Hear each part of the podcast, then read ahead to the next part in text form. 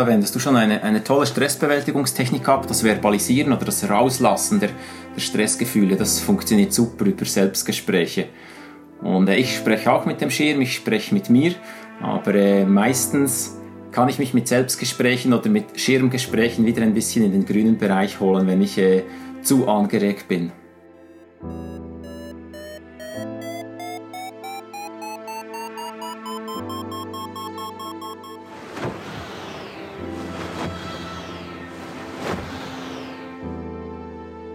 Potzglitz, der Lugleits Podcast. Geschichten aus dem Kosmos des Gleitschirmfliegens. Heute mit Banz Erb und Lucian Haas am Mikrofon. Hand aufs Herz, es geht uns wohl allen so. Wenn wir mit unserem Gleitschirm an den Start gehen und dann ein wenig in uns hineinhorchen oder fühlen, können wir es spüren. Unser Herz schlägt schneller.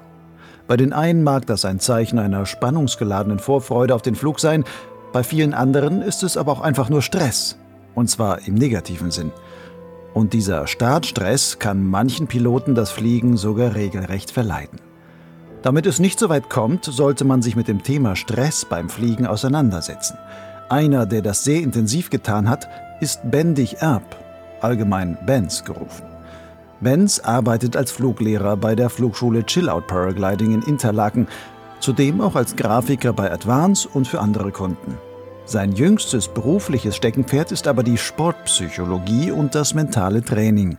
Hierfür hat er ein Weiterbildungsstudium mit Zertifikat absolviert. Seine Abschlussarbeit hat er über eben dieses Thema Startstress geschrieben und dafür über 400 Piloten befragt. Ich wollte von Benz wissen, welche Erkenntnisse er dabei gewonnen hat. Und so erzählt er das in dieser 35. Folge von Potzglitz. Dabei geht es nicht nur um Startstress, sondern auch andere wenig vorteilhafte Flugsituationen, die sich dann als unterschwellige Angst in unserer Flugseele festfressen können. Benz hatte vor 3 Jahren bei einer Volbeef-Expedition selbst einmal einen Retterabgang, der ihn dann noch lange Zeit beim Fliegen belastete. Allerdings fand er aus dieser mentalen Sackgasse auch wieder heraus und hat nun einige Tipps parat, wie man sich die Flugfreude erhalten kann. Meine Freude am Produzieren von Potzglitz wird sehr stark von solchen anregenden Gesprächen wie diesem mit Benz genährt. Ich freue mich aber auch, wenn meine Zuhörer dieses Projekt als wertvoll empfinden und mir dafür eine finanzielle Unterstützung zukommen lassen. Wenn auch du zum freiwilligen Förderer von Potzglitz und des zugehörigen Blogs Lugleits werden willst, dann findest du alle nötigen Infos wie einen PayPal-Link oder Banküberweisungsdaten auf der Website von Lugleits, und zwar dort auf der Seite Fördern.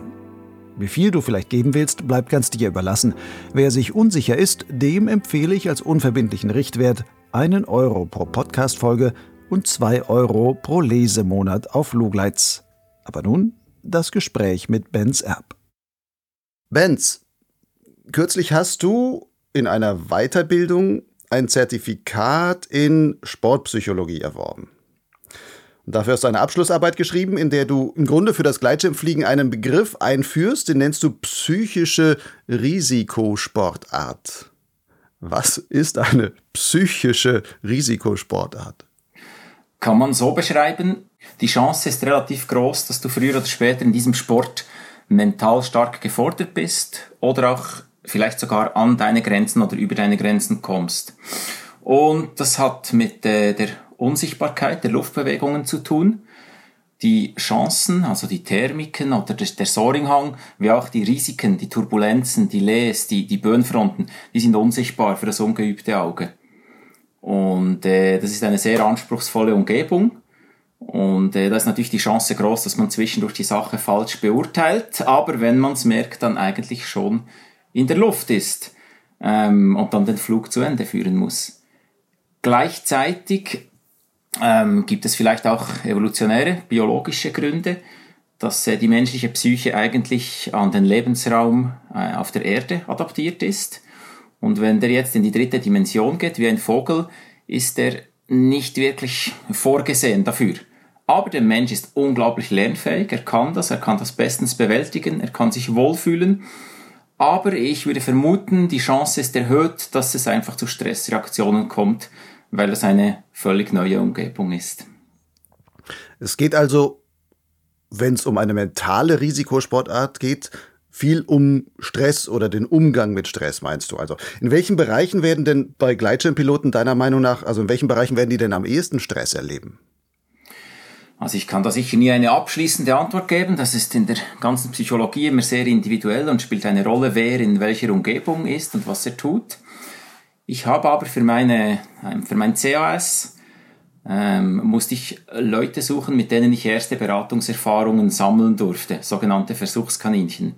Da habe ich mal bei uns im Flugschulchat geschrieben, hey, wer hat mentale Ziele? Also wollt ihr mehr Spaß, mehr Selbstvertrauen, wollt ihr mehr Leistung, wollt ihr mehr Wettkampfpunkte, was auch immer.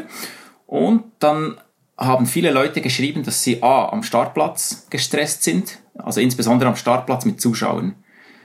Dass viele Leute in der Thermik oder in der turbulenten Luft gestresst sind, unwohl. Und dann gibt es noch die ganzen, Unfälle, kritischen Zwischenfälle, wo dann wirklich eine Angst zurückbleibt. Also so ein Mini-Trauma, schlechte Erlebnisse, die dann immer wieder hochkommen, wenn man diesen Triggern ausgesetzt ist. Ist denn so ein Stress immer etwas, also grundsätzlich etwas Schlechtes, etwas Negatives? Nein, ganz klar nicht. Es gibt da die Unterscheidung zwischen einem positiven Stress, sogenannter Eu-Stress, der ist anregend, und dann gibt es den negativen Stress, den Distress, und der wirkt dann leistungsvermindernd. Man kann sich das vielleicht vorstellen, eine Saite eines Instrumentes ist ein gutes Bild dazu. Damit ein schöner Ton rauskommt, sprich, dass du eine sportliche Leistung erbringen kannst oder sonst eine Leistung im Leben, brauchst du eine gewisse Anspannung. Also du kannst nicht im komatösen Tiefschlaf eine Leistung erbringen. Also muss man die Saite mal ein bisschen anziehen, sprich, du bist aktiviert, du hast einen gewissen Puls, du bist konzentriert, du hast eine gewisse Atemfrequenz und du bist auch ausgerichtet auf ein Ziel. Und dann kannst du wirklich so sagen, ja, ich bin bereit, das gefällt mir hier, diese Challenge. Und dann wirst du auch eine erhöhte Leistung sehr wahrscheinlich abrufen können. Mhm. Wenn du jetzt aber in eine Überforderung reinkommst, nehmen wir mal als Beispiel mit dem Startplatz, sind da deine ehemaligen Fluglehrer und dann sind andere Leute, die viel talentierter sind und du selber kamst nicht viel zum Fliegen in der letzten Zeit, bist jetzt nicht gerade das absolute Bewegungstalent. Es kann sein, dass du diese Situation als Überforderung beurteilst. Dann wird unter Umständen eine körperliche Stressreaktion ausgelöst. Sprich, du bist fast zu angeregt, du wirst vorbereitet auf, sagen wir jetzt mal, Flucht, Kampf oder vielleicht sogar Todstellen. Und das ist dann total hinderlich. Du agierst dann eigentlich wie ein Reptil, wie ein T-Rex. Also so ein ganz grundlegendes Programm wird dann da abgespielt. Bleiben wir mal kurz bei dem Eu-Stress, diesem positiven Stress, den du da sagst. Wie erlebe ich das denn körperlich und wie kann ich merken, dass mein Stress, den ich jetzt gerade habe, noch eher ein positiver ist und nicht dieser negative, der mich vielleicht irgendwo hemmt und dann am letzten Endes begrenzt, auch in den Handlungen, die ich dann durchführen kann? Vielleicht könnte man sagen, wenn du ein positives Bauchgefühl hast, wenn du wohl bist und das Gefühl hast, das ist jetzt richtig, diese Herausforderung, wo ich drin stecke. Und du hast das Gefühl, du kannst das bewältigen mit deinen Möglichkeiten. Würde ich jetzt mal sagen, du bist noch im Bereich vom Eu-Stress.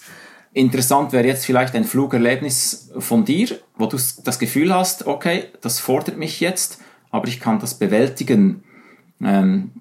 Ich weiß nicht, darf ich dir die Frage zurückgeben? Hast du, wenn du jetzt ein paar Flüge abrufst vor deinem inneren Auge, die gut waren, die dich aber gefordert haben, hast du die Erinnerung an einen? Oh, einige. Also bei uns hier, ich wohne ja hier im Flachland beziehungsweise im Mittelgebirge und jetzt in den letzten Zeiten hatten wir sehr häufig sehr trockene Lagen. Also der Boden war sehr, sehr trocken und die Thermik entsprechend sehr, sehr hart. Und wir steigen hier bei uns, das ist ein bisschen anders bei euch in der Schweiz, da habt ihr immer 500, 600, 700, 1000 Meter hohe Hänge, wo der Hangaufwind erstmal hochkommt und dann ist die Thermik, die oben rauskommt, ist dann schon ziemlich organisiert. Bei uns knallt die unten hier aus den kleinen Tälern irgendwie raus und ist noch ziemlich eng und disorganisiert. Und wenn du da teilweise reinkommen willst, da wirst du genauso wie du reinhüpfst und dann vollkommen hochgerissen wirst, wirst du genauso wieder rausgeschmissen. Und es gibt so Tage, da muss man extrem kämpfen, um diese kleinsten Blasen, die da hochkommen, die zu behalten. Da wirst du auch richtig, weil diese Blasen noch als Blase wirklich sind und nicht als Schlauch, wird man oben rumgeschoben wie sonst etwas. Und dieses Schieben musst du aushalten und wirklich immer dagegen kämpfen, in dieser Blase zu bleiben. Und das ist wirklich immer so ein Ding von, boah, mich wirft es hier gleich total ab. Wirklich die Angst haben, man ist ja noch relativ bodennah, also es ist schon ein relativ hartes Fliegen und gleichzeitig die Lust darauf, nein, die einzige Chance hochzukommen, die ich jetzt habe, ist jetzt die hier. Und wenn ich damit nicht hochkomme, dann muss ich vielleicht jetzt unten in einer auch noch genauso turbulenten Situation landen, dann ist es für mich angenehmer, dann noch hochzukommen. Und das ist dann eher so eine Situation, da würde ich sagen, okay, das ist auf der Grenze teilweise von Eustress zu Distress und das hängt wirklich davon ab, wenn man dann merkt, ich komme höher, ich schaffe es irgendwie, dann kippt es wieder mehr in die Richtung Euphorie und man kann mit dieser Stresssituation umgehen. Und wenn du merkst, nee, das schmeißt dich nur ab und dann war der halbe Flügel gerade kurz mal weg oder sonst irgendwie was, dann kann das ganz schnell in die andere Richtung gehen. Vielleicht würde man es an der Atmung merken, was deine Atmung macht. Super gut sind auch die inneren Bilder. Bei mir ist es so, wenn ich noch im Eustressbereich bin, dann sehe ich das Ziel, wo ich hin will, dann denke ich an meine Fähigkeiten, ich denke auch an erfolgreiche Flüge. Und wenn ich dann in den Distress komme, dann denke ich vor allem an den Landeplatz, ich denke an Klapper, ich denke an Notschirmabgänge, ich denke an die negative Beurteilung der Community und. Also das switcht wirklich um und dann bist du wirklich auf dem verlierenden Ast. Dann folgt dann auch bald mal die Landung.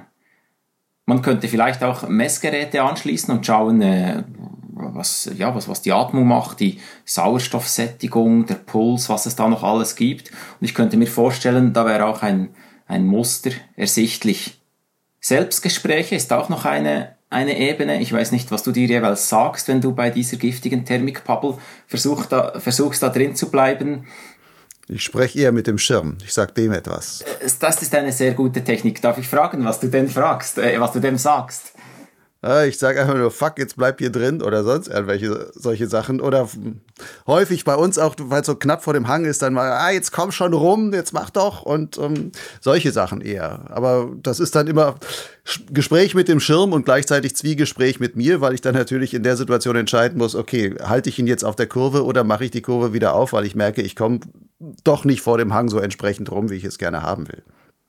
Und da wendest du schon eine tolle Stressbewältigungstechnik ab, das Verbalisieren oder das Rauslassen der Stressgefühle, das funktioniert super über Selbstgespräche. Und ich spreche auch mit dem Schirm, ich spreche mit mir und eigentlich anhand, wie diese Gespräche verlaufen, erkenne ich auch, wo ich stehe.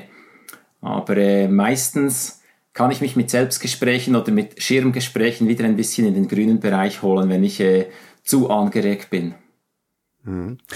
In deiner Abschlussarbeit geht's ja nicht so sehr, oder da hast du nicht so sehr den Stress beim Flug selber behandelt, sondern es geht um den Startstress beim Gleitschirmfliegen. Welchen Stress empfinden die Leute da? Also dafür hast du auch eine große Befragung unter Piloten durchgeführt. Was hast du denn dabei erfahren über den Startstress, was du als Fluglehrer nicht schon vorher wusstest?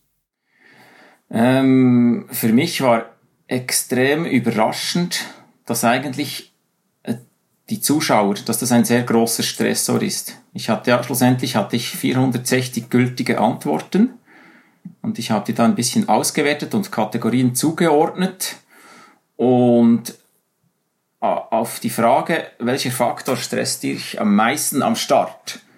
Da wurden mit Abstand mal Wind und Wetter genannt und dass die Leute unsicher sind, das zu beurteilen, das wirklich sicher einschätzen zu können.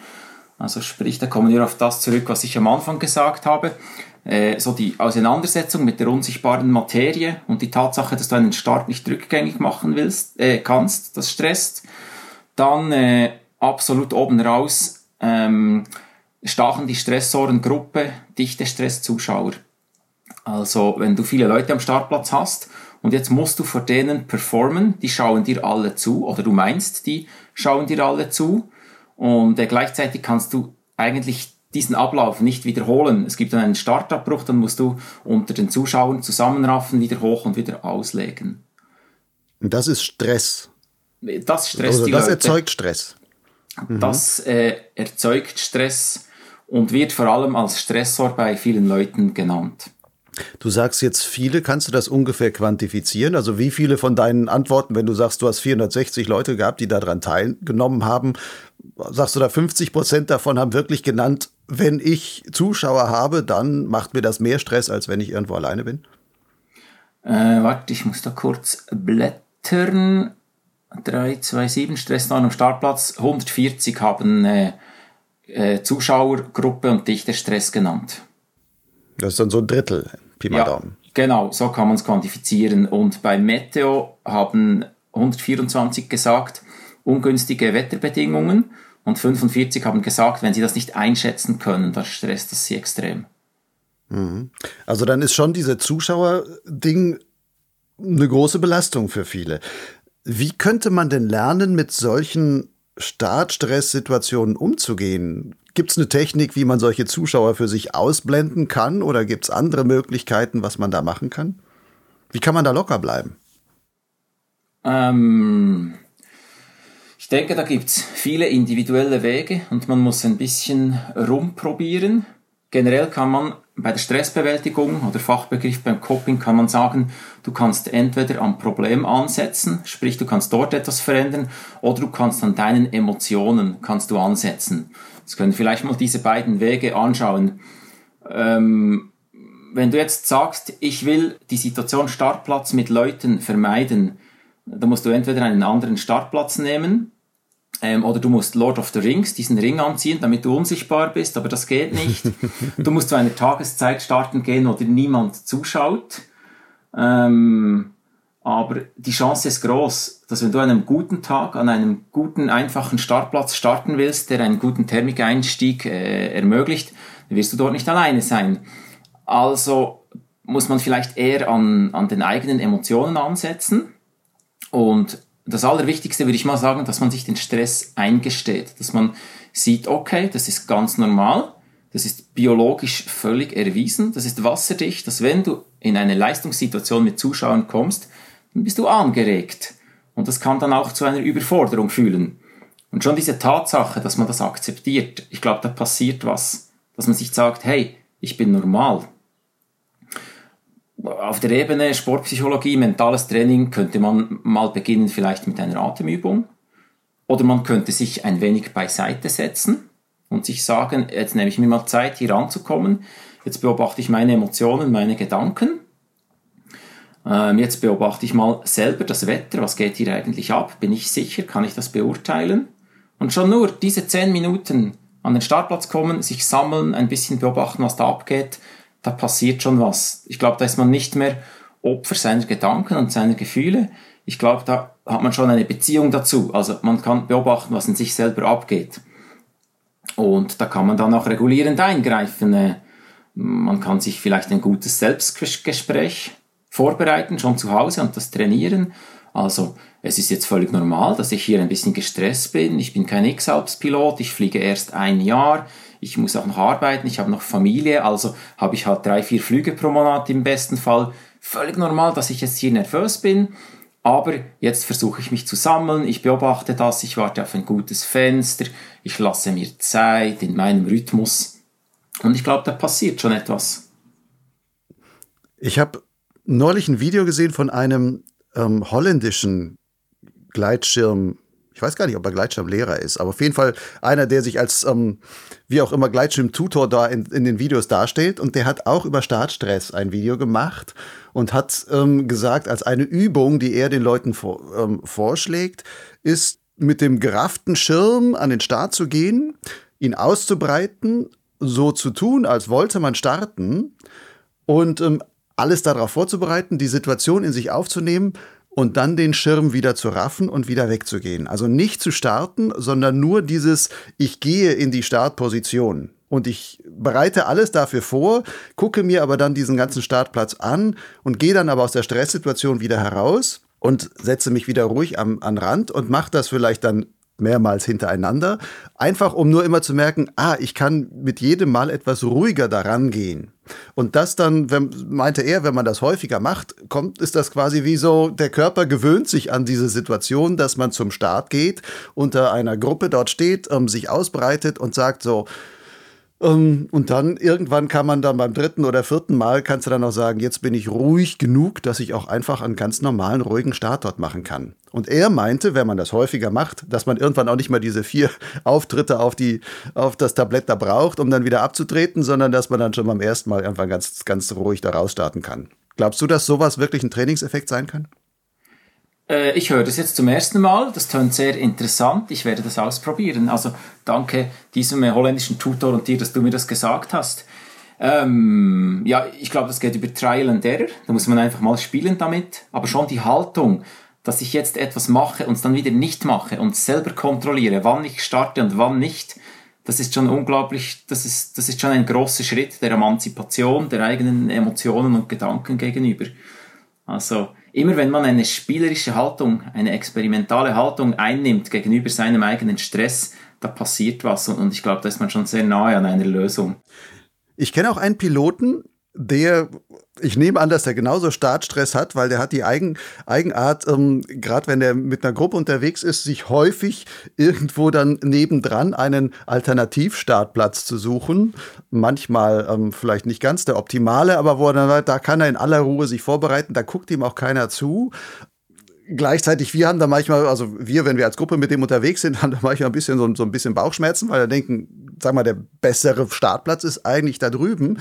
Aber ich frage mich dann auch manchmal, ob es für den dann vielleicht sogar leichter ist, von diesem etwas schwierigeren Startplatz zu starten und dass er diesen Stress dann weniger hat. Dass es für den sogar sicherer wäre, dass er eben da ist und nicht unter dieser Gruppensituation. Wie siehst du das? Ja, ich würde ihn gerne mal fragen. Ist immer interessant, was sich die Leute dabei überlegen, was ihre Prioritäten sind. Aber wenn der dort sicher in die Luft kommt, dann denke ich, es funktioniert das und das ist für ihn eine individuell gute Lösung. Man muss einfach ein bisschen ausprobieren und nicht einfach Opfer sein der Situation. Wie gehst du denn selbst an den Start? Empfindest du da auch manchmal Stress? Ja, ganz klar. Ich habe auch stressige Starts. Also gibt natürlich mal die Tagesform, bin ich ausgeschlafen, bin ich nüchtern, wie steht's bei mir emotional, hatte ich gerade Streit, hatte ich Stress, habe ich Geldsorgen, was auch immer. Das gibt natürlich mal einen gewissen Stresslevel. Und dann ist so die Frage, habe ich einen Leistungsdruck? Also muss ich mich mit jemandem messen, muss ich mir selbst was beweisen? Das kann dann den Stresslevel erhöhen, insbesondere wenn ich das Gefühl habe, ich bin nicht imstande, diese Leistung jetzt zu erbringen. Und dann kommt natürlich der ganze Meteostress. Wenn ich da bei uns in Interlaken, wo ich das Wetter recht gut kenne, was mache, bin ich selten gestresst. Aber kaum bin ich vielleicht auf einer Biwakflugreise und starte an einem Ort zum ersten Mal und habe schon einen 25er Wind am Startplatz, dann schaut das natürlich auch ganz anders aus. Wie ist das mit diesem Zuschauerstress? Hast du den auch? Eher weniger. Ich fliege jetzt seit 11 Jahren. Ich fliege relativ viel. Das hält sich eigentlich noch so in Grenzen. Also das kann ich mit der Routine, kann ich das sehr gut kompensieren. Und für mich ist es auch nicht so ein Stress, wenn ich mal einen Start abbrechen muss, auch wenn mir da Flugschüler und ehemalige zuschauen, kann ich mir einfach sagen, ja, das gehört dazu. Mhm. Wenn du jetzt einen Piloten, der sagt, ich habe häufiger Startstress, gerade auch so mit Zuschauern und sowas, wenn der so zu dir kommt. Was würdest du ihnen als wichtigsten Tipp geben? Wie kann ich als Pilot am besten selbst mir eine gute Startsituation irgendwie schaffen? Auch mental eine gute Startsituation schaffen? Ich würde vielleicht mal herausfinden, wie gut er im Groundhandling ist. Geht er regelmäßig spielen mit dem Schirm? Oder ist das ein Fremdwort für ihn? Und wenn der jetzt sehr gut im Groundhandling ist, dann würde ich vielleicht eher an der Beruhigung arbeiten, damit er mit einer guten Atemtechnik, mit positiven Bildern, mit guten Selbstgesprächen versucht, sich am Start ein bisschen zu regulieren. Wenn der aber nie Groundhandeln geht, würde ich ihm sehr nahelegen, regelmäßig mit dem Schirm spielen zu gehen. Denn es gibt so Untersuchungen in der Sportpsychologie, da hat man geschaut, ja, wann können die Leute besser die Leistung abrufen, wenn sie unter Zuschauern sind oder nicht. Und da ist ein bisschen rausgekommen, Leistungen, die koordinativ anspruchsvoll sind und die man nicht so viel macht, die werden behindert durch eigentlich Zuschauer und durch Leistungsdruck. Aber jetzt eine Ausdauerleistung oder eine einfache, repetitive Leistung, Bewegung, die du gut trainiert hast, das wird eigentlich gefördert. Das hilft dann sogar. Mhm. Und es hat wirklich mit Übung zu tun, schlussendlich. Aber ich würde auch versuchen, individuell im Gespräch mal zu schauen, wie er lebt, der den Startplatz, wo kommt er her, was sind seine Stärken, was hat er schon für Lösungen. In der Regel, wenn man da mal gut zuhört und gute Fragen stellt, das ist erstaunlich, was da für Sachen genannt werden. Das ist meistens etwas anderes, als man meint, das jetzt richtig wäre. Zum Beispiel? Hast du da Beispiele für? Ich hatte mal eine Pilotin, je länger die am Start gewartet hat, desto mehr gestresst war die. Also da hat das Warten nicht geholfen, denn sie hat umso mehr Startabbrüche dann gesehen von anderen Leuten. Es war so ein Winterstartplatz mit ein bisschen Abwind. Da muss einfach das Timing am Anfang stimmen, sonst kommt der Schirm nicht hoch. Und ihre Lösung war dann, mal hinzugehen und wenn der Wind okay war, einfach auslegen und gerade gehen. Und das Problem war damit gelöst. Es brauchte da weder Atemregulationen, noch Visualisierungen, noch Selbstgespräche. Einfach hinstarten. Das war so ein Beispiel, das hat mich jetzt überrascht, weil es eigentlich dem entgegenläuft, was ich vorhin gesagt habe, dass man zuerst mal sich 10 Minuten in Achtsamkeit üben könnte. Aber das hat sie selber für sich herausgefunden, diese Lösung.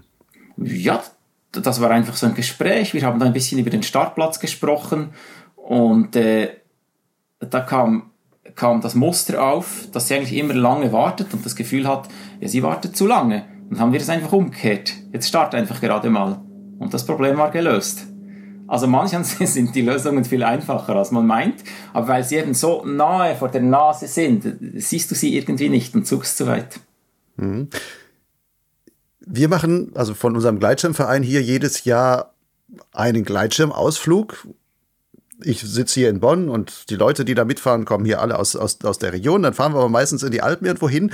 Und da ist ganz häufig so zu beobachten, dass die nicht so erfahrenen und nicht so startstabilen Piloten und Pilotinnen, die da mitfahren, häufig wirklich sehr lange am Startplatz sitzen. Und wir sagen denen auch häufig, startet lieber früher, weil die Bedingungen werden eigentlich zum Mittag hin, teilweise haben die noch nicht so viel Thermikerfahrung und sowas, die werden eher schwieriger und sonst was. Also wartet doch nicht so lange und trotzdem gibt es ja immer einige Kandidaten, die sich die Sache ganz, ganz lange angucken, wahrscheinlich auch aus der Unsicherheit heraus, wie sie damit umgehen sollen. Aber gleichzeitig heißt das auch, ja, im Grunde machen sie sich selber das Leben unter den Flug schwerer und eher vielleicht mit dann nicht so schönen Erlebnissen danach noch. Hättest du da einen Tipp, wie man mit solchen Leuten umgehen kann, beziehungsweise wie man ihnen helfen könnte, zu sagen, ja, okay, ich akzeptiere das, ich traue mich auch etwas früher rauszugehen, weil ich dann eigentlich für mich das schönere Erlebnis habe? Ich würde mal schauen, was ihr Ziel ist. Vielleicht, wenn die lange warten, wollen die gute Thermik, einfachen Thermikeinstieg, damit sie dann nicht als Erste landen müssen. Vielleicht ist dieses Motiv ihnen so wichtig. Was man machen kann, wenn man zuerst in den Alpen ist, mal in den Morgenstunden einen Abgleiter machen oder einen Flug, wo die Bedingungen noch schwach sind, ein bisschen Null schieben, dann mit der Bahn wieder hoch, dann ist man eingeflogen und auch so ein bisschen angewärmt am Start. Vielleicht könnte das helfen. Also man ist in einem Gebiet, wo der Absaufer keine Rolle spielt und dieser Druck wegfällt. Mhm. Nun wird ja über Stress und Angst im Gleitschirmsport allgemein nur sehr wenig gesprochen. Auch unter den Piloten selber und sowas gibt es eigentlich nicht so viel Austausch, vielleicht unter Freunden so, aber in der Gruppe ist das jetzt hier nicht unbedingt ein großes Thema, was auf dem Tablett kommt. Da sind immer nur die tollen Erlebnisse und die Superstories, die man da erzählt von irgendwelchen Sachen. Warum ist das so? Warum wird dieses Thema Stress und Angst und sowas so ausgeblendet, obwohl es eigentlich ein so dominantes Thema auch bei unserem Sport ist? Ich glaube, wir leben da in einer spannenden Zeit, wo unter Umständen noch mehr darüber gesprochen werden wird und vielleicht wird in der neuen Generation, die jetzt kommt, sich die Einstellung dazu verändern. Das ist mir ganz klar bewusst geworden, so in den letzten paar Jahren, dass da sehr wenig offen darüber gesprochen wird. Ich denke jetzt mal, so nach dem zweiten Bier, irgendwo im geschlossenen Rahmen, stelle ich mir sehr gut vor, dass darüber gesprochen wird. Aber einfach am Landeplatz mal zu sagen, hey, eigentlich bin ich ein guter Pilot, aber heute hatte ich einfach Stress, ich hatte voll den Adrenalinschuss, ich konnte mich nicht mehr konzentrieren, dann bin ich aus der Thermik raus. Und jetzt bin ich gelandet und jetzt habe ich das Gefühl, ich bin ein schlechter Pilot. So solche Statements, das hört man selten. Ich glaube, es ist ein komplexes Phänomen und ich kann eigentlich nur mutmaßen darüber. Aber im Rahmen der Arbeit habe ich ein Kapitel geschrieben, das nennt sich Tabuthema Stress und Angst in der Gleitschirmszene. Und da habe ich einfach mal ein paar Vermutungen angestellt. Ich kann die vielleicht mal nennen. Ja, bitte, bitte. Es ist gut möglich, dass nur Leute in dem Sport zurückbleiben, die kein Problem mit dem Stress haben oder die einen Umgang damit finden. Also nehmen wir jetzt mal an, ein Pilot, der hat nur schlechte Erlebnisse, dann verlässt er den Sport sehr, sehr schnell. Oder du triffst ihn nur noch am Landeplatz beim Bierautomaten an. Also bleiben eigentlich Rollen für Vorbilder zurück, die gar nicht über Stress sprechen müssen, weil anscheinend haben die einen Weg gefunden, das zu bewältigen. Dann habe ich beobachtet, es ist eine Fluglehrerausbildung, das ist nicht so ein grosses Thema. Mhm. Oder schauen wir die Literatur an, Standardliteratur in der Schweiz, da ist Stress kein Thema, ist auch kein Thema, wie man das regulieren kann. Also Standardliteratur meinst du jetzt die Gleitschirm-Lehrbücher, die es vielleicht gibt? Ja, genau, da wird das Thema Stress gar nicht besprochen. Das ist nicht drin, in der Prüfungssammlung, Fragensammlung ist es auch nicht drin, also da kommt es gar nicht an der Basis an. Das heißt, du meinst, eigentlich gehört dieses Thema schon an der Ausbildung oder in der Ausbildung mit thematisiert? Ich denke, man könnte den Piloten einen guten Dienst leisten, wenn man schon von Anfang an sagt, dass das einfach dazugehört. Das ist fast wie ein Naturgesetz, wie Thermik, wie eine Windscherung, wie Materialkunde. Das ist einfach ein Fakt. Du wirst damit konfrontiert werden, wenn du diesen Sport machst. Und wie du beim Meteo eine gewisse Meteo-Vorbereitung machen kannst oder auch in der Flugpraxis dich dem Wind anpassen kannst, kannst du dich auch den inneren Stressreaktionen, da kannst du was damit machen. Das ist vielleicht ein Weg und ich habe dann das Gefühl, diese Flugschüler, diese Piloten, die sind völlig auf sich selbst gestellt. Oder du sprichst nicht darüber, jetzt kann der Eindruck entstehen, ich bin alleine mit dem, ich genüge nicht und die anderen scheinen ja das nicht zu haben, sonst würden sie ja darüber reden. Und da kann sich dieser Eindruck eigentlich verstärken.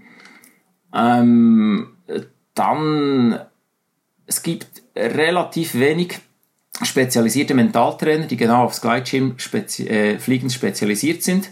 Oder auch ausgebildete, spezialisierte Sportpsychologen, Sportpsychologinnen. Da findest du nicht viel. Ich habe mal geschätzt, im deutschsprachigen Raum vielleicht 10 Angebote, die sich wirklich anbieten. Und jetzt schauen wir schon mal in der Schweiz, 17.000 aktive Piloten. In Deutschland sind das ja wohl 10-mal so viel.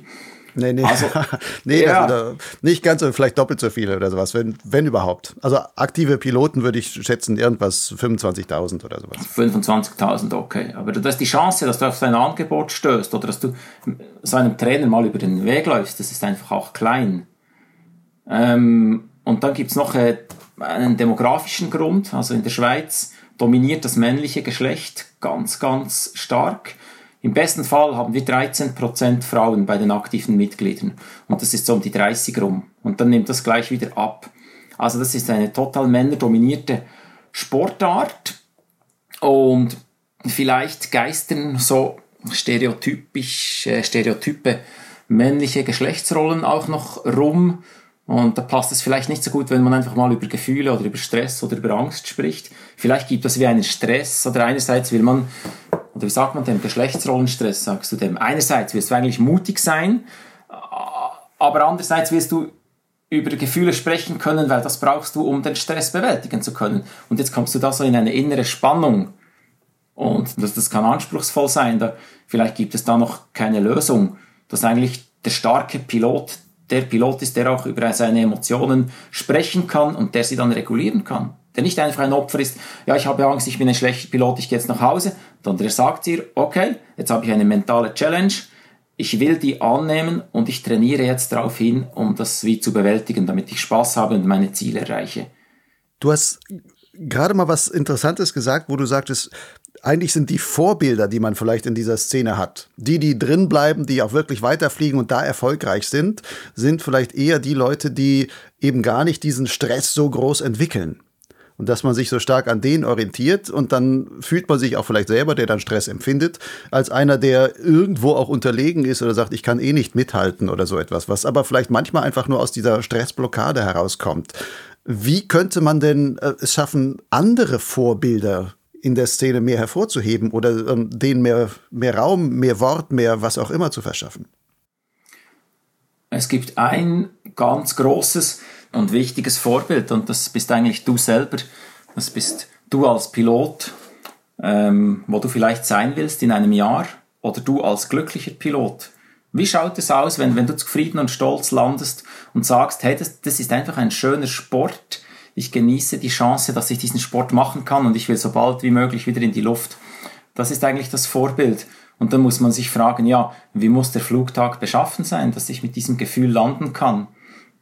Das war für mich ein Schlüssel, wieder neue Motivation zu tanken und auch über Rückschläge wegzukommen, dass ich mich einfach fragen musste, hey, was macht mir Spaß? Was für ein Pilot will ich sein?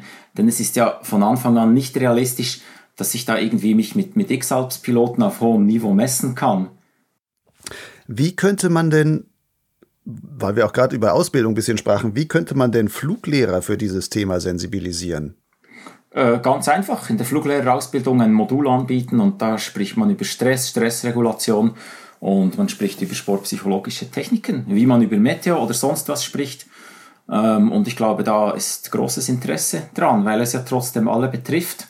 Aber ich denke, es fehlt ein bisschen der neutrale Rahmen, einfach über das zu sprechen, wie man über Thermik oder über Gleitzahlen spricht. Würdest du Piloten empfehlen, so wie man immer, wie es heißt, ja, mach auf jeden Fall mal einen Sicherheitstrainingskurs, genauso mal sagen, ich würde jedem mal empfehlen, ruhig mit einem Mentaltrainer oder was auch immer, sich auch mal eine Session zu gönnen? Und speziell übers Fliegen und die Emotionen und Sonstiges und Ängste, Stress dabei zu sprechen?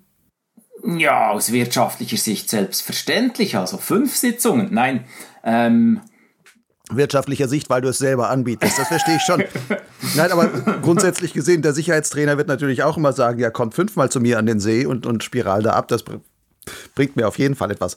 Aber einfach nur für die eigene Flugentwicklung. Beim Sicherheitstraining heißt ja immer super, die Techniken, die man dann lernt und die Gefühle, die man dann hat und man sieht und das Vertrauen, was man in den Schirm entwickelt, ist natürlich toll.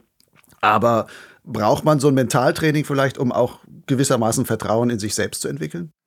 Eine wichtige Voraussetzung für Erfolg, ich sage jetzt mal im mentalen Training, ist, dass man das wirklich will und dass man Ziele hat. Ich würde jetzt sagen, geh erst in die Beratung, wenn du ein Ziel hast und wirklich einen Wille hast, etwas zu verändern. Und wenn du das Gefühl hast, an dir kannst du etwas verändern. Sobald du noch in der Situation bist, dass andere schuld sind und man die anderen ändern müsste oder man das Wetter ändern müsste, was auch immer, oder das Material, dann glaube ich, ist das keine gute Ausgangslage. Es kann aber auch sein, dass die Leute sich autodidaktisch mit diesen Phänomenen beschäftigen wollen. Es gibt tolle Podcasts, es gibt Bücher, Websites, es gibt viele gute Artikel in den Zeitschriften, auch in den Gleitschirmzeitschriften. Ich denke, wichtig ist einfach eine Auseinandersetzung mit dem Thema, wenn das Interesse da ist. Ich kann mir nicht vorstellen, dass es viele Piloten gibt, die nie mit Stress oder mit mentalen Herausforderungen konfrontiert werden in diesem Sport. Und deshalb erstaunt es mich umso mehr, dass da nicht mehr darüber gesprochen wird. Und zwar in einer positiven Art und Weise. Hey, wie können wir mit dieser Challenge umgehen? Wie können wir da erfolgreich sein? Nicht, oh, wie fühlt sich die Angst bei dir an? Und oh, bei mir ist das genauso. Und wow, jetzt bewegt sich dort wieder dieses Blatt, da sind wir sicher im Lee. Sondern in einer positiven, konstruktiven Art und Weise einfach über die mentalen Herausforderungen zu sprechen. Ein wichtiger Stressfaktor, den hast du ja vorhin genannt, sind im Grunde schlechte Erfahrungen, die man macht im Flug mit irgendwelchen Erlebnissen, die man da hat. Du selbst hattest ja 2017 einmal einen Retterabgang und du warst da gerade relativ am Anfang eines großen Projektes. Du wolltest als Volbiff, Hike and Fly und sowas von Frankreich aus bis Slowenien die ganzen Alpen kreuzen und an Tag 5 bist du halt da dann am Retter runtergegangen. Wie hat dieses Erlebnis eigentlich diesen weiteren Fortgang von diesem Hike-and-Fly-Abenteuer, was du da hast du, glaube ich, BZ Alps genannt, hast auch im Blog darüber geschrieben, also man kann da viel noch drüber nachlesen, aber wie hast du das damals ja integriert und wie konntest du das überhaupt noch weiter fortsetzen? Wie ging das? Sicher eine Kombination von vielen Faktoren. Wichtig ist mal, da ist etwas geschehen, das hatte ich nicht geplant, das hatte ich nicht vorbereitet, das hatte ich nicht erwartet. Und somit hat das Abenteuer eigentlich an diesem Zeitpunkt erst richtig begonnen. Ich war mit einer Situation konfrontiert, die hat mich wirklich überfordert. Und jetzt war dann die Frage, ja, was soll ich weiter damit machen? Vielleicht zum Hergang. Es hatte relativ viel Westwind in den französischen Alpen und ich kam so in den Bereich der Voralpen. Und jeden Tag bin ich mehr ans Limit. Also es war wirklich viel Wind, es hatte zum Teil auch Gewitter in der Nähe. Also bei Briançon, französische Südalpen, da geht die Post ziemlich ab. Und ich hatte einfach das Ziel so stark im Kopf, ja, jetzt machst du Kilometer vorwärts, weil das Wetter jetzt noch gut ist. Und da habe ich immer mehr Risiko eingegangen und das hat immer geklappt. Und statt jetzt zu sagen, okay, das war jetzt zu viel Risiko, jetzt mache ich es wieder gemütlicher, habe ich einfach immer ein bisschen mehr gesteigert. Was heißt Risiko? Startrisiken oder bist du einfach stärker beschleunigt geflogen oder häufiger ins Lee hinein, weil du denkst, da steigt es am besten? Also was war das Risiko, wo du sagst, das hast du mehr angenommen? Einfach bei starken Bedingungen überhaupt noch zu fliegen und einfach immer vorwärts zu fliegen, manchmal auch, wenn ich die Situation nicht ganz lesen konnte. Und da habe ich einen Lee unterschätzt und ich hatte dann hintereinander zwei Frontklapper. Beim zweiten habe ich das ein bisschen verpennt und bin dann 200 Meter über Boden mit zwei sehr großen Verhängen war ich da. Mhm. Und da war eigentlich der Fall klar, das ist out of control. Notschirm gezogen. Es war dann leider eine verzögerte Öffnung. Und ich glaube, diese verzögerte Öffnung in Kombination mit dem Blick nach unten, dass da so steindurchsetztes Gelände war, das hat mir geschadet psychisch. Ich bin dann zum Glück sehr weich gelandet. Und dann war ich zuerst unglaublich frustriert. Es war mir auch peinlich. Und dann war so die erste Überlegung, hey, wenn du jetzt den Container findest, dann kannst du das Projekt fortsetzen, ohne dass das jemand merkt. Und du musst dir nicht die Blöße geben. Dann habe ich wie ein Besessener 1,5 Stunden diesen Container gesucht, aber ich habe den nicht gefunden. Und ich habe ja keinen Reserve-Container eingeplant in meiner Packliste. Ich hatte ein zweites Handy, ich hatte sehr viele Sachen redundant, aber keinen zweiten Nordschirm-Container. Und dann war klar, okay, jetzt musst du dich outen, denn jetzt musst du an einen zweiten Container rankommen. Und das hat dann sehr schnell geklappt. Also der war, per Kurier war der schon am nächsten Tag da. Aber psychisch wurde das Ganze unglaublich anspruchsvoll. Sobald ich dann wieder fliegen wollte, war ich natürlich voll Adrenalin. Ich wollte nicht auftrennen in der Thermik. Ich wollte am liebsten wieder landen oder nur so im Groundhandling-Stil, dem Gebiet nah. Ich sah überall Gefahren. Oder du kannst dir das einfach vorstellen, stell dir eine Situation vor, im Wald, es ist dunkel oder als Kind musst du in den Keller und du bist einfach, das ist wie in einem Horrorfilm. Du bist voll in dieser Angstreaktion drin. Ist ja fürs Fliegen nicht gerade gesund. Das ist ein Riesenscheiß. Du willst nur noch landen und deine inneren Bilder, die drehen sich dann um den Landeplatz oder um mögliche Gefahren. Das war dann einfach sehr, sehr, sehr anstrengend. Ich habe mich da ein bisschen gezwungen, trotzdem weiterzumachen, durchzubeißen. Was mich vielleicht geholfen hätte, wäre einfaches, angenehmes Wetter, wo ich gute Flugerfahrungen sammeln hätte können. Doch der Höhenwind, der wurde nicht schwächer und ich wusste einfach immer, wenn ich fliege, okay, das ist sportlich. Da ist jetzt Nord drin im Wallis oder da ist starker Südwest drin. Ich hatte auch oft Erfahrungen, wo es dann wirklich zu stark war und ich wieder landen musste. Es war sehr kontraproduktiv, denn es war wieder turbulent in der Luft. Ich war wieder voll mit diesen Stresshormonen. Und du warst auch mit einem Hochleister unterwegs, also einem Schirm, der schon auch vom Piloten einiges fordert. Absolut, ja. Da kann man nicht schlafen. Und wenn dich dieser Schirm mal verraten hat oder, sag ich mal, überfordert hat, das Vertrauen ist dann nicht einfach da. Aber ich habe dann entschieden, ich ziehe das einfach so durch. Ich zwinge mich sogar ein bisschen. Und irgendwie ist es dann gegangen, aber es war unglaublich anstrengend mental. Ist das denn aus psychologischer Sicht, ist das sinnvoll, sich in so einer Situation dann zu zwingen, das durchzuziehen? Also auch gegen diese, du hast ja wahrscheinlich innere Widerstände und der Körper schreit die ganze Zeit, nein, ich will hier gar nicht in der Luft sein, ich will am Boden sein und sowas. Ist das trotzdem sinnvoll, weil man sagt, das ist eine Coping-Strategie oder der Körper lernt das dann wieder? Oder kann das sogar kontraproduktiv sein, sich zu sowas dann zu zwingen, weil dann vielleicht die Aversion noch viel stärker wird, die sich dann im Körper aufbaut? Rückblickend ganz klar das Zweite, was du gesagt hast, man kann das eigentlich als Fehler bezeichnen. Ich habe dann einfach auf jedem Flug gelernt, okay, Fliegen macht Angst, das bringt mir Erfahrungen, die außerhalb der Kontrolle sind. Ich habe dann das Ganze eigentlich verstärkt. Rückblickend hätte vielleicht geholfen, also ganz radikal mal gerade 1-2 Sitzungen bei einem qualifizierten Mentaltrainer, einer qualifizierten Mentaltrainerin oder sogar einen Psychotherapeuten, der gut auf Thema Angst ist, auf Thema so Mini-Traumas. Vielleicht hätte es geholfen, gerade radikal den Schirm zu wechseln, und vielleicht hätte es auch geholfen, das Ziel einfach gerade völlig neu zu definieren. Also nicht mehr Ljubljana, sondern einfach Spaß beim Fliegen und die Landschaft und die Leute und das Wohlbefinden genießen, ohne jeglichen Leistungsdruck. Ich könnte mir vorstellen, da wäre der Schaden ein bisschen geringer gewesen. Aber darüber kann man nur spekulieren. Der Leistungsdruck war für dich, kann das auch daher, dass du gesagt hast, ich mache das jetzt als großes Projekt, ich habe es ja auch online gestellt, du hast den Blog gehabt, das Ganze als BZ Alps hast du dann jeden Tag da deine Tagesberichte geschrieben und so etwas, das hattest du auch vorher schon angekündigt, dass das so kommt, also dass du sagst, ich muss da auch liefern? Also wem gegenüber hast du dich verpflichtet gefühlt? Das ist eine gute Frage. Wem gegenüber habe ich mich eigentlich verpflichtet gefühlt? Sicher einer gewissen Öffentlichkeit. Ich habe das natürlich groß angekündigt und groß dargestellt. Das hat den Druck dann auch erhöht, das durchzuziehen.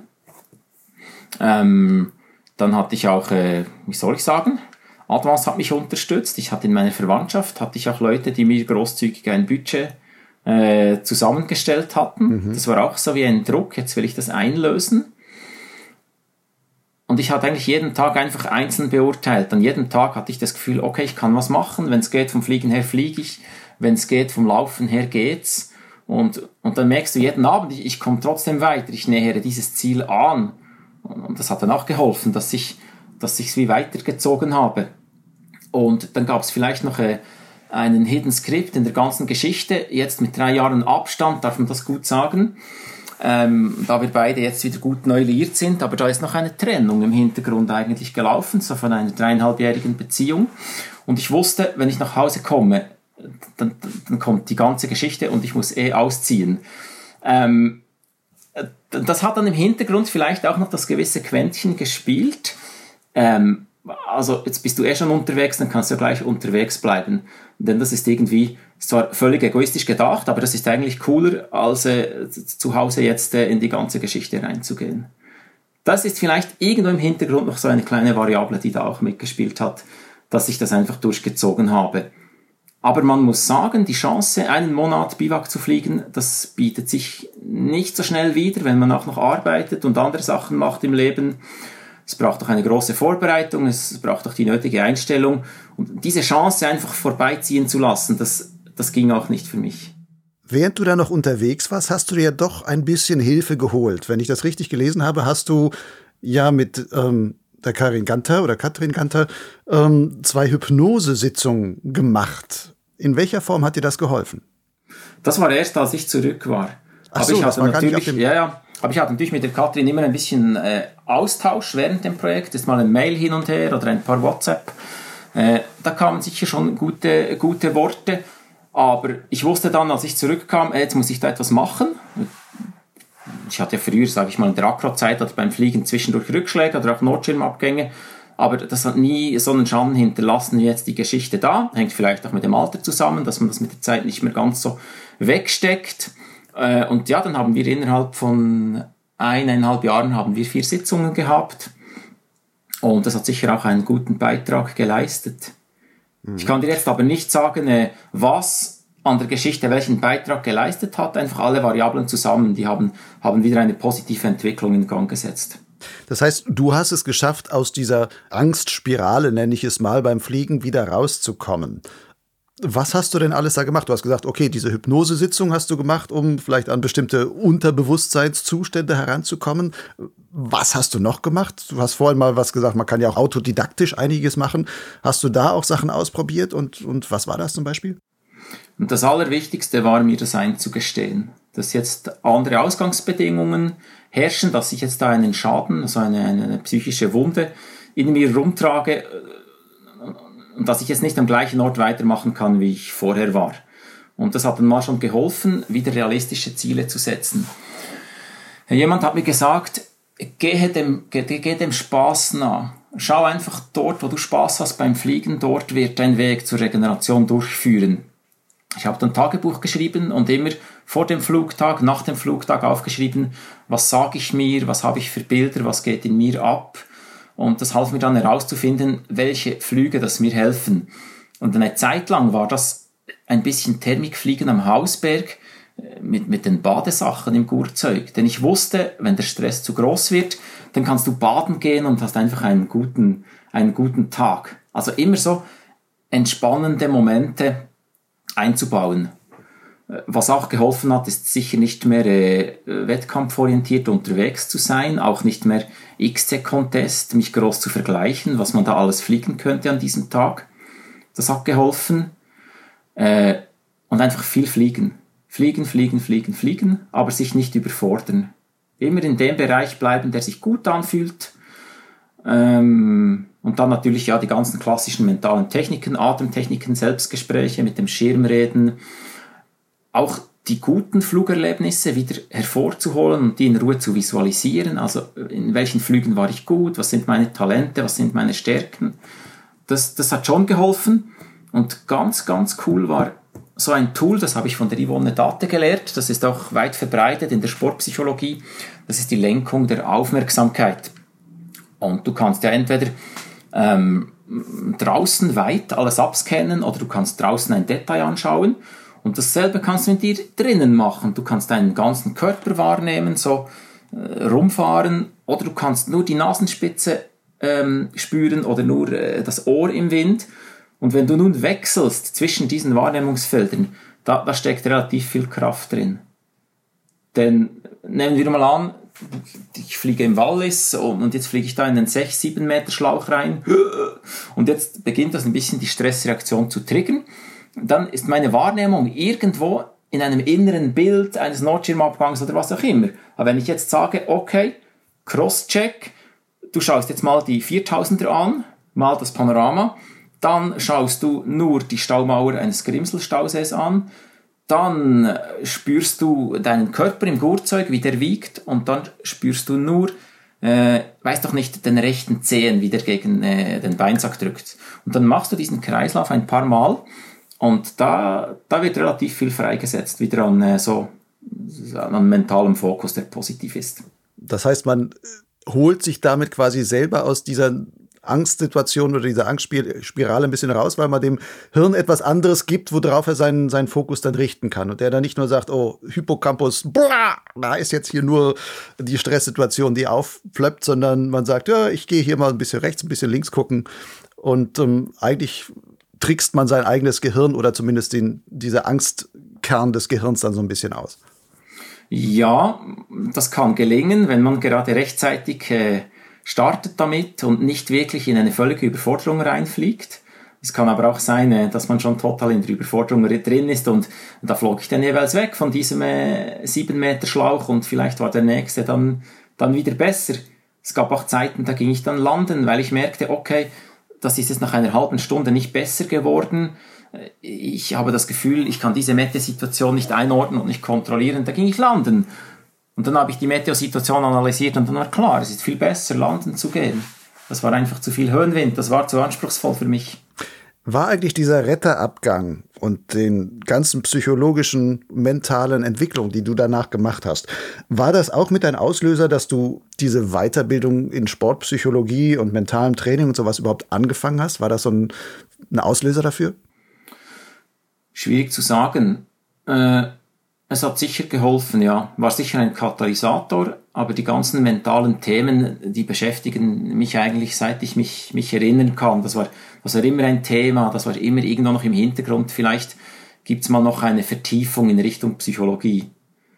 Da ich aber dann konfrontiert war, an mir selbst wirklich den Spaß im Fliegen zurückzuholen, ja, ich denke, das hat schon geholfen, eine gewisse Wirkung entfaltet. Mhm. Nun ist das ja mit diesem Notschirmabgang bei seinem Hike-and-Fly-Abenteuer passiert. Ist Hike-and-Fly irgendwie psychologisch gesehen eine besonders stressige Angelegenheit? Nein, würde ich nicht sagen. Das kommt darauf an, welchen Menschen, mit welchen Voraussetzungen du in welches Setting hineingibst. Wenn jetzt ein absoluter Schwarmflieger der sich immer am Startplatz mit allen austauscht. Wenn du den zum ersten Mal alleine an einen Startplatz schickst, mit hohem Gras und komischem Wind von der Seite, ich denke, dann ist die Stresschance absolut erhöht. Aber wenn du jetzt einen anderen Kollegen hast, der immer abseits des Trubels starten geht, dann ist Hike and Fly eigentlich ein Vorteil und eine Beruhigungstechnik. Was beim Hike and Fly hinzukommt, ist die Ausdauersportleistung. Und da muss man ein bisschen schauen, was das macht. Wenn jetzt jemand im Alltag, im Job, Familie, was auch immer Stress hat, dann ist das sehr gut, wenn er das zuerst mit Ausdauersport abbauen kann. Sprich, dann sage ich, würde ich behaupten, ist er in einem besseren Leistungszustand, um Gleitschirm zu fliegen. Wenn jetzt aber jemand schlecht trainiert ist oder sich überfordert oder bei der Ernährung was nicht stimmt im Aufstieg, dann ist er natürlich in einer ganz anderen Ausgangslage. Also ich kann bei mir selber beobachten, wenn ich zu schnell hochsteige und mich überfordere, dann bin ich unwohl in aktiver Luft und nicht bereit zu fighten mit so einem ruppigen Bart im Einstieg. Wenn ich aber relaxed mit der Bahn hochgehe, dann bin ich zum Teil viel bissiger, da dran zu bleiben. Das heißt, das ist auch der Einfluss davon, dass man vielleicht schon körperlich so ausgepowert ist, wenn du oben ankommst, dass der Körper, ich habe gar keine Reserven mehr, die einfach als Pufferzone da dienen kann, sondern man ist dann auch schneller an seiner psychischen Grenze dadurch. Ja, die Wahrnehmung ist natürlich auch eingeschränkt, wenn der Mensch erschöpft ist. Ein Risikofaktor ist noch wichtig zum Erwähnen beim Hike and Fly. Nehmen wir an, du bist 1500 Meter aufgestiegen und du hast einen Startplatz, der nur in eine Richtung geht. Jetzt ist der Wind falsch. Was machst du jetzt? Jetzt entweder musst du wieder 1500 Meter absteigen, hast keinen Flug gemacht und bist frustriert und hast saure Muskeln am nächsten Tag, oder du beginnst plötzlich das ein bisschen umzuinterpretieren. Ja, das ist doch gar nicht so schlimm und so ein bisschen leer geht schon und ich kann ja so viel gewinnen, wenn ich jetzt trotzdem starte. Also dieses Escalation of Commitment, das ist eine Gefahr, die ist immer drin im Rucksack, wenn du Hike and Fly machst. Und das muss man einfach wissen. Du gibst in der Flugschule Chill-Out Paragliding, wo du als Fluglehrer Teilzeit arbeitest, auch Einführungskurse zum Thema Hike and Fly. Inwieweit kommt da diese mentale Seite, der Faktor Mensch, auch zur Sprache? Ja, wenn du zu mir in einen Kurs kommst, dann wirst du zwangsläufig damit konfrontiert, weil im Moment, das dringt zu allen Poren raus, das drückt einfach überall raus. Aber ein Viertel des Kurses ist eigentlich dem Faktor Mensch gewidmet. Oder vielleicht ein Drittel. Das sind ja so Touren, die ich anbiete. Also es ist ein Theorieabend und dann sind es auch Touren. Und zu Beginn dieser Tour kriegst du ein Fallbeispiel. Ich habe 16 Fallbeispiele gesammelt von mir, von anderen Piloten. Einfach, wo es eine Verknüpfung gab von menschlichen Faktoren, vielleicht Faktoren Material, dann Fluggelände und auch die Meteosituationen. Und dann können die Teilnehmer und Teilnehmerinnen darüber nachdenken und am Abend gibt es dann einen Talk, so eine Fallbeispielbesprechung. Und das ist eine Möglichkeit, wo das zum Beispiel einkommt. Was sind so die wichtigsten mentalen Tipps, die du für Hike-and-Fly-Aspiranten hättest? Vom Bekannten zum Unbekannten und vom Kleinen zum Großen. Also eine Steigerung in kleinen Schritten, damit es möglichst nicht viele Rückschläge gibt. Immer nach dem Flug fragen, hat das jetzt Spaß gemacht? Hatte ich das Gefühl, ich konnte das kontrollieren? Und habe ich Lust, gleich wieder sowas zu machen? Wenn man dieses Gefühl hat, dann ist man gut unterwegs. Also dann hat die Balance von der Schwierigkeit des Flugauftrages verglichen mit den eigenen Fähigkeiten, dann hat das gepasst. Wenn man jetzt ständig das Gefühl hat, hey, das war jetzt reines Glück, dass ich da nicht mit dem Rettungshubschrauber nach Hause gegangen bin, oder wenn man schon am Morgen vor der Tour das Gefühl hat, oh, ich habe einen Knoten im Bauch, das geht ja gar nicht, dann sollte man darauf achten und sich mehr Zeit lassen und einfachere Aufträge, also einfachere Flugaufgaben machen. Im Umkehrschluss kann man sagen, wenn du nach 10 Jahren immer nur zum Hausberg gehst und da immer morgens um 9 startest, vielleicht bist du dann unterfordert und es ist langweilig und du wirst dich nicht weiterentwickeln als Pilot. Also jeden Tag ein bisschen so diese Balance, man sagt ja, mach Flow-Modell, neu beurteilen, ob das passt. Wechseln wir mal noch jetzt zum Ende hin ein bisschen das Thema.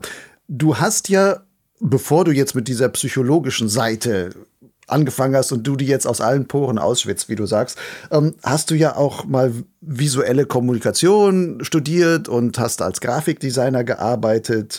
Und gutes Grafikdesign lebt ja häufig davon, dass man mit einer sehr klaren, reduzierten Bildsprache arbeitet. Inwieweit hilft dir dieser Denkansatz, so auch in grafischen Bildern zu denken und Dinge so auf wesentliche Inhalte zu reduzieren, inwieweit hilft dir das bei deiner Fluglehrertätigkeit? Das ist eine sehr wichtige Ressource. Ich fertige mir oft Skizzen an und suche oft im Internet nach einfachen Bildern, einfachen Grafiken, um meteorologische Sachverhalte eigentlich zu erklären. Ja, das hilft, absolut. Mein Steckenpferd ist ja auch so die Meteorologie und ich finde es da auch immer klasse, so der Frage nachzugehen, wie kann man dieses komplexe Thema von allem, was da in der Luft abgeht, wie kann man das möglichst leicht verständlich den anderen Piloten näher bringen, dass die so sich anfangen, so ein eigenes Bild davon zu entwickeln, was passiert da eigentlich gerade. Vor so ein paar Jahren ist mir dann eine simple Grafik von dir mal in die Hände gefallen. Und es geht darum, um gutes Streckenflugwetter und welche Zutaten dafür nötig sind oder welche Zutaten es dafür braucht. Und diese Grafik illustriert etwas, was du als die Hex-Formel dann bezeichnest. Was ist eine Hex-Formel? Also schlussendlich ist es ein Sechseck, ein Hexagon, weil ich habe die verschiedenen, einfach so klassische Literatur zur Thermik und zum Streckenflugwetter mal angeschaut und ein Mindmap draus gemacht und dann versuchte ich das zu verdichten auf so Gewürze, so relevante Zutaten und da kamen schlussendlich 6 Sachen zusammen, also sonnig, das braucht irgendeinen Untergrund, eine Heizfläche, dann spielt die Luftfeuchte eine Rolle, also es sollte eher trocken sein, aber nicht zu trocken, schwachwindig und schwacher Hochdruck und schlussendlich sollte es auch eine labile Schichtung geben. Und diese 6 Zutaten zusammen, kannst du dir dann vorstellen, das ist wie so eine Hexe, die einen Zaubertrank mixt, ein bisschen von dem, ein bisschen von dem, das ist ein ganz, ganz sensibles Gleichgewicht. Aber wenn die alle vorhanden sind und ideal zusammenspielen, ist die Chance groß, dass längere Flüge im Alpenraum möglich sind. Du hast jetzt 6 Faktoren genannt. Ich wiederhole das nochmal, nur dass die Leute, die jetzt zuhören, sich das nochmal ein bisschen genauer vorstellen können. Also Sonne muss sein, also ich brauche Sonneneinstrahlung, damit überhaupt etwas aufgewärmt wird. Ich brauche eine entsprechende Heizfläche am Boden, die gut zur Sonne ausgerichtet ist, damit dann auch die Luft aufgewärmt wird. Es sollte trocken sein, damit überhaupt diese Wärme, die von der Sonne kommt, umgesetzt werden kann in die Luft und jetzt nicht einfach nur ins Bodenwasser aufgeheizt wird. Es sollte schwachwindig sein, damit man wenig Lee hat und so weiter. Es sollte labil sein, zumindest ein bisschen labil, damit überhaupt die Luft Interesse hat, aufzusteigen. Und dann sollte das Hoch nicht zu stark sein. Fangen wir noch beim letzten nochmal an, das Hoch nicht zu stark. Warum ist das so wichtig? Also wenn das Hoch zu stark ist, dann hast du diese Absinkinversion. Die Luft sinkt ja ab im Hochdruckgebiet und irgendwo gibt es eine Verdichtung und da hast du dann eine Inversion. Und wenn die dann auf 2000 Meter oder 1500 Meter ist, dann ist das Kriterium labil nicht mehr gegeben. Ich habe auch in den verschiedenen Thermik in der Literatur gesehen, dass da so ein Bodendruck zwischen 1015 und 1023 Hektopascal, das oft einhergeht mit eigentlich guten Streckenflugwetterlagen. Wenn das Hoch nicht ausgeprägt ist, dann hast du einfach in der Regel viel zu viel Luftfeuchte, du hast viel zu viel Bewölkung und die Luft, die steigt wie zu schnell und dann gibt es Wolken und regnet, da kriegst du nicht einfach 12 Stunden leicht bewölkten Himmel, kriegst du dahin. Fast wichtiger ist noch das Bild auf der Höhenwetterkarte.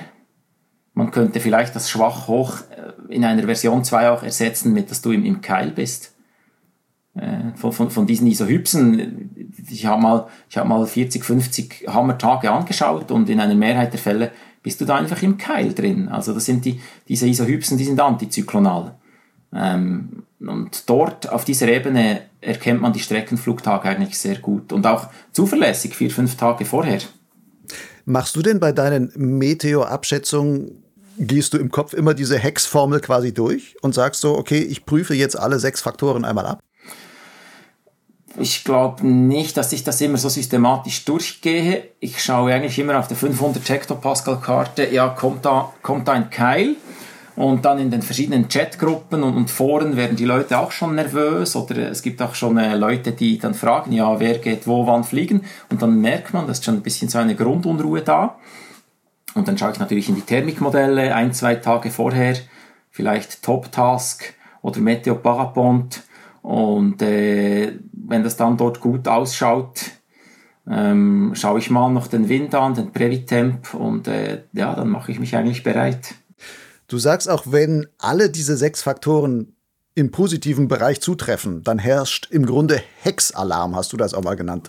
Nutzt du diesen Begriff immer noch? Oder hat er sich in der Schweiz vielleicht schon etabliert, weil du ihn dort eingeführt hast? Kann ich nicht beurteilen, weiß ich nicht, aber man könnte das wieder ein bisschen, man könnte wieder mehr Hexalarm machen, genau. Aber die Idee dieser Hex ist ja, dass die Leute sehen, es gibt nicht einfach ein Rezept, und dann musst du an diesen Startplatz gehen, du musst um diese Zeit starten und du musst dorthin fliegen, dann machst du einen guten Flug. Sondern das ist einfach immer ein sehr sensibles Zusammenspiel. Und ein Tag, der kann super aussehen, aber dann gibt's ein Zirrenfeld oder doch irgendwo eine Absinkinversion oder eben keine. Und dann wechselt das. Also es hat auch viel damit zu tun, dass man immer draußen ist und immer fliegt. Aber ich kann mir vorstellen, es ist auch die Illusion im Raum, dass man mit irgendeinem einfachen Trick oder einer einfachen App oder einem einfachen Meteomodell irgendwie geschützt ist vor Misserfolgen beim Streckenfliegen. Aber das geht so nicht, oder ich wüsste nicht wie. Aber es sagt zumindest mal die Grundlage, wenn diese Hexfaktoren alle zutreffen, wenn es dann vielleicht schief läuft, dann kann es sehr stark auch einfach mit mir als Piloten zusammenhängen. In deinem Hexalarm sind ja diese Faktoren, es sollte schwachwindig sein und es sollte möglichst trocken sein. Also es ist auch nicht zu erwarten, dass es irgendwann regnet oder Gewitter gibt und sowas. Bedeuten denn solche Tage dann letztendlich, also gute Hextage, bedeuten die letztendlich auch weniger Stress im Flug? Kann man das erwarten, wenn man sagt, das Hex trifft schon mal statt, werde ich wahrscheinlich weniger Stressoren dann auch selber haben? Kommt jetzt drauf an, was dich am meisten stresst. Wenn es dich jetzt stresst, wenn du nur 250 Kilometer fliegst, dann kann ich dir diesen Stress nicht nehmen, sondern an so einem Tag wird er erhöht sein, weil du weißt ja, alle anderen werden jetzt auch extrem weit fliegen. Wenn es aber darum geht, dass keine Föhnlage ist, dass es keine Gewitter gibt, dass du nicht immer gegen eine Inversion gehämmert wirst, ja, dann hast du auf jeden Fall weniger meteorologischer Stress. Aber für einen Piloten, der nicht gerne Thermik fliegt, der sollte natürlich am Nachmittag dann vielleicht schon baden gehen oder sonst was machen und am Morgen fliegen. Für den ist der Hexalarm wirklich auch ein thermischer Turbulenzalarm, weil da wird was gehen. Auch im bodennahen Windfeld mit dem Talwind, da kann es sehr stark werden. Wann war der letzte Tag mit Hexalarm, den du richtig gut streckenfliegend nutzen konntest? Ich hatte einfach während dem Corona-Lockdown, als das Fliegen wieder möglich war, hatte ich ein paar sehr gute Tage hier in der Region Berner Oberland, aber der richtig ganz bewusste, ich glaube, das war im Juli vor einem Jahr, da konnte ich doch mal 8 Stunden am Stück fliegen, und das war so ein klassischer Tag, ja, wo alles gepasst hat. Leider hat es Zirrenfelder gegeben, gegen hinten raus, das hat dann den Flug in der Ostschweiz beendet, und ich hätte mir ein klein wenig mehr Luftfeuchte gewünscht, wie du schon gesagt hast, oder dann ist die Thermik zu Beginn weniger bockig, weil dann durch die Feuchtedifferenz hast du einfach größere Auftriebsfelder. Also ich lasse mich jetzt ein bisschen auf die Äste raus, das weißt du natürlich besser, aber meine Erfahrung ist, wenn es ganz trocken ist, dann macht es nicht mehr so viel Spaß, wie wenn du vielleicht 3 oder 4 Achtel Bewölkung hast. Wenn du jetzt für einen nächsten Hex-Alarmtag dir was vornehmen würdest, oder was für ein großes Flugziel hast du vielleicht noch, einfach von den Daten her, wo du sagst, das möchte ich gerne mal erreichen? Ich würde gerne sicher mal mehr als 200 Kilometer fliegen. Es waren 199. Das wäre für mich noch schön. Ich würde gerne das große Walliser Dreieck machen. Oder ich würde auch sehr gerne mal so die ganze Achse Wallis, Disentis bis vielleicht irgendwie ins Tirol fliegen. Das war die Strecke, musste ich mehrheitlich zu Fuß absolvieren beim Benzalps vor 3 Jahren. Und ich habe mir immer gedacht, hey, da fliegst du in einem Tag einfach drüber. Und das würde ich cool finden, das einfach alles mal noch aus der Luft in einem Rutsch zu fliegen. Nun hast du gerade gesagt, du bist 199 Kilometer schon geflogen, würdest gerne 200 fliegen. Nach diesem 199-Kilometer-Flug, warst du da enttäuscht und hast gesagt, scheiße, mir hat noch 1 Kilometer gefehlt? Oder wie bist du damit umgegangen? Ich war sehr glücklich. Also einerseits war ich ja müde und die letzten 2 Stunden, das war nur noch so kleines Gekratze. Also hat es nichts mehr gebracht und ich kam da einfach über diesen Klausenpass nicht mehr rüber. Überall Kabel, musste man immer schauen mit der Karte. Ich war sehr stolz, dass das überhaupt wieder möglich war, so lange zu fliegen, dass ich nach 1 Stunde voll im Element war. Nein, es war ein totales Erfolgserlebnis. Und ich wusste auch, ich habe jetzt meine Ressourcen wieder aktiviert. Wenn ich jetzt regelmäßig an guten Hextagen an den Start gehe, dann wird das automatisch passieren. Aber es ist auch cool, wenn es nur 160 Kilometer sind. Das ist einfach, das Gefühl ist entscheidend, das ich habe nach der Landung. Und warum sind dann trotzdem solche Ziele mit Zahlen zu nennen, wo du sagst, ein 200er würde ich gerne noch machen? Warum ist sowas eigentlich für uns Gleitschirmflieger psychologisch gesehen auch so wichtig? Wo du sagst, ob du jetzt 199, keine Ahnung, das hättest ja nur ein bisschen woanders sein können, dann hättest du gesagt, dann wäre der 200er schon drin gewesen. Also das sind ja manchmal vollkommene Zufallfaktoren oder du kannst nur ein ganz bisschen abgleiten. Das hat ja jetzt nichts mit deinen Fähigkeiten als Pilot zu tun, dass du sagst, ja, ich war zu doof, um jetzt den 200er da zu schaffen, sondern viele Sachen hängen auch wirklich mit den Zufallswetterfaktoren an dem Tag selber ab. Warum sind solche Grenzen für uns Flieger dann manchmal so wichtig? Weil das Ganze greifbar und überschaubar wird. Also es ist dann wie eine einfache Linie und du hast dann verschiedene Zahlen und da kannst du dich daran orientieren, du kannst dich vergleichen. Und ich kann mich zum Beispiel dann auch vergleichen mit vor einem Jahr oder vor 2 Jahren. Und du kannst einen Fortschritt extrem einfach messen. Ich könnte mir vorstellen, dass das ein Reiz ist. Aber oder jetzt bei dir, was bedeuten dir Kilometerzahlen beim Fliegen? Ist das wichtig oder eher nicht? Mir sind Kilometerzahlen relativ unwichtig. Ich bin auch nicht der super große Streckenflieger. Hängt vielleicht auch damit zusammen, dass ich hier nicht so in den Alpen wohne, wo man so relativ einfacher größere Strecken fliegen kann als bei uns hier im Flachland. Aber am Anfang meiner Karriere war ich viel stärker darauf aus und habe auch gesagt, wow, jetzt habe ich schon so und so viel und jetzt 70 und dann mal 90 oder sonst irgendwie was. Aber eigentlich mit der Zeit bin ich viel mehr dahin übergegangen, dass ich auch gerne manchmal in Gebieten einfach sage, ich mache jetzt einfach nur Konturen fliegen oder Landschaftsfliegen und sage, ich will da hinten zu dem Kirchlein da hinten hinkommen, also fliegend. Und wo ich Streckenfliegen an dem Seitental vollkommen vorbeifliegen würde und einfach nur geradeaus bretter, um eben diese Kilometer dazu schrubben, um am Ende diese größere Kilometerzahl zu haben, finde ich es jetzt manchmal viel interessanter zu sagen, nee, ich mache hier ja quasi Landschaftsanschau fliegen oder sonstiges, um einfach nur dieses freie Fluggefühl dann auch zu erleben und dann mehr eigentlich diese Freiheit zu erleben und mich auch gerade mit dieser Freiheit auch frei zu machen von diesem Kilometergedanken. Das ist aber auch eine Entwicklung, die sich erst in den Jahren meiner Fliegerkarriere mit der Zeit so dann langsam durchgesetzt haben. Ja, es ist wichtig, dass man sich bewusst ist, welche Ziele dass man sich setzt und danach schaut am Ende des Tages, was hat das mit mir gemacht? Wenn ich bei mir schaue, an welche Flüge erinnere ich mich, welche Flüge möchte ich nochmal machen, das sind oft so ganz verspielte Flüge mit Toplanden und einfach das Gelände genießen, die Natur beobachten, mit anderen Adlern zusammen vielleicht fliegen. Das sind gar nicht so die Flugtage, wo du das Gefühl hast, okay, ich sollte eigentlich immer im Beschleuniger stehen, weil man jetzt aus diesem Tag was rausholen muss. Wenn du ein Sportler bist, der seine maximale Leistung abrufen kann, wenn er in Kilometerzahlen sich vergleicht, dann ist das gut, dann ist das perfekte Motivationstechnik. Ich wage aber zu behaupten, dass relativ viele Piloten mehr Spaß am Sport haben, wenn sie vielleicht von der Genussseite oder von der Erlebnisseite her rangehen. Im Sinne von, jetzt gehe ich mal etwas entdecken oder jetzt mache ich etwas, das ich noch nie gemacht habe. Vielleicht haben die dann mehr Erfolgserlebnisse schlussendlich. Wird auch über so etwas vielleicht zu wenig gesprochen? Also wir erzählen immer, ja, ich habe 70, 90, 150, 240 oder was auch immer an Kilometern geschafft. Also diese Zahl, mit sowas wird gerne hausieren gegangen oder mit ich war den 7-Meter-Bart oder 5 Meter oder also immer solche Zahlen, die dann als leistungsmäßig irgendwie was dargestellt werden. Aber diese Soft-Faktoren von ich hatte das super Erlebnis von und so, dass wir darüber eigentlich auch viel zu wenig reden und das immer nur mit uns selber vielleicht ausmachen und letzten Endes sagen, ich habe ja nichts, was ich messbar mit einem anderen vergleichen kann. Ich kann jetzt nicht sagen, mein Flug war aber schöner als deiner oder sowas, obwohl es darum eigentlich gar nicht geht. Es geht ja nur um das eigene Erlebnis. Ja, da gehe ich einig mit dir und da sind wir beiden jetzt gefordert und alle anderen, die auch so ein bisschen in diese Richtung denken, dass man auch anders über Flüge redet oder wenn es darum geht, einen Flug zu bewerten, dass man andere Kriterien, softere Kriterien zu Hilfe nimmt.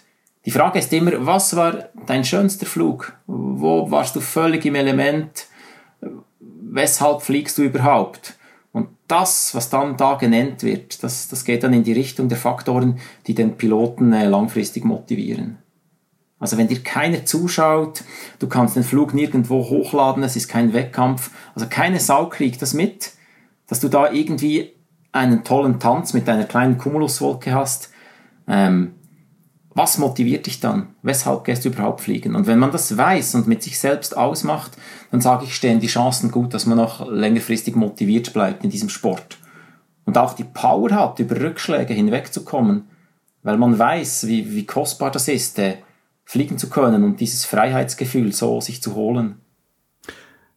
Wenn du dir jetzt, weil letzte Frage, letzte Antwort, vorstellen würdest, du dürftest dir jetzt einen idealen Flug wünschen.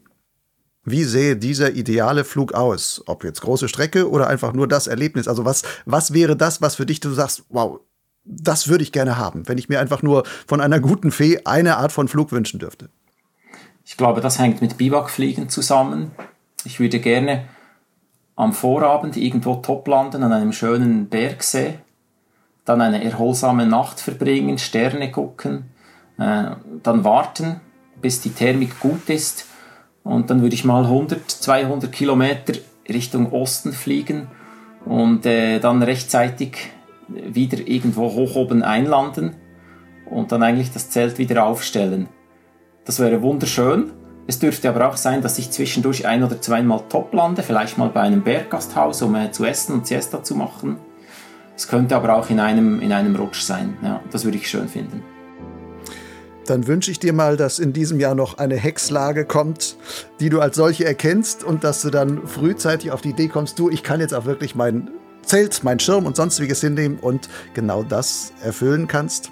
Benz, ich danke dir für deine tollen Erzählungen hierzu. Ich denke, da können einige Zuhörer wirklich was rausziehen. Ich habe da selber auch viel gelernt und kann mir jetzt ein bisschen über meine eigenen Coping-Strategien mit bestimmten Stresssituationen dann auch noch mehr überlegen.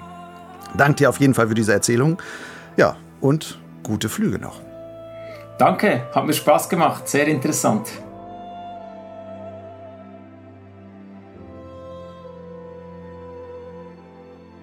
Das war Benz Erb im Gespräch mit Lucian Haas.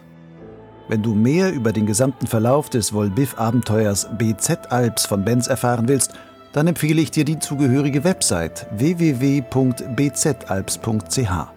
Solltest du Interesse haben, vielleicht mit Benz mal an deiner mentalen Stärke als Flieger zu arbeiten, so findest du sein entsprechendes Angebot auf der Website von chilloutparagliding.com und zwar dort unter dem Punkt Weiterbildung mentale Stärke.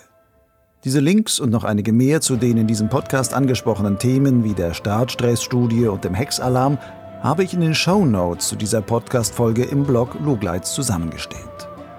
Als Wissenschaftsjournalist will ich hier auch noch einen kleinen Fehler von mir gerade rücken. Im Gespräch nannte ich den Hippocampus als Hirnstruktur, die für Angst- und Fluchtreaktionen zuständig ist. Das ist aber nicht ganz richtig. An der Furchtkonditionierung ist hauptsächlich die Amygdala beteiligt. Hippocampus und Amygdala gehören allerdings beide zum sogenannten limbischen System, das eine zentrale Rolle bei der Verarbeitung von Emotionen spielt. Dort wurzelt auch das, was wir gemeinhin als Bauchgefühl bezeichnen. Wenn nun dein Bauchgefühl dir sagt, dass dieser Podcast eine gute Futterstelle für deine Fluglust ist, dann hol dir noch mehr davon. Auf Soundcloud, Spotify, iTunes und vielen weiteren Audiokatalogen findest du schon über 30 weitere Folgen von Podsglitz. Du kannst Podsglitz auch einfach in dem Podcatcher deiner Wahl abonnieren. Aber denke auch daran, die vielen Geschichten produzieren sich nicht von allein. Ich stecke hier viel Zeit hinein und freue mich über jeden, der meine Arbeit als Förderer unterstützt.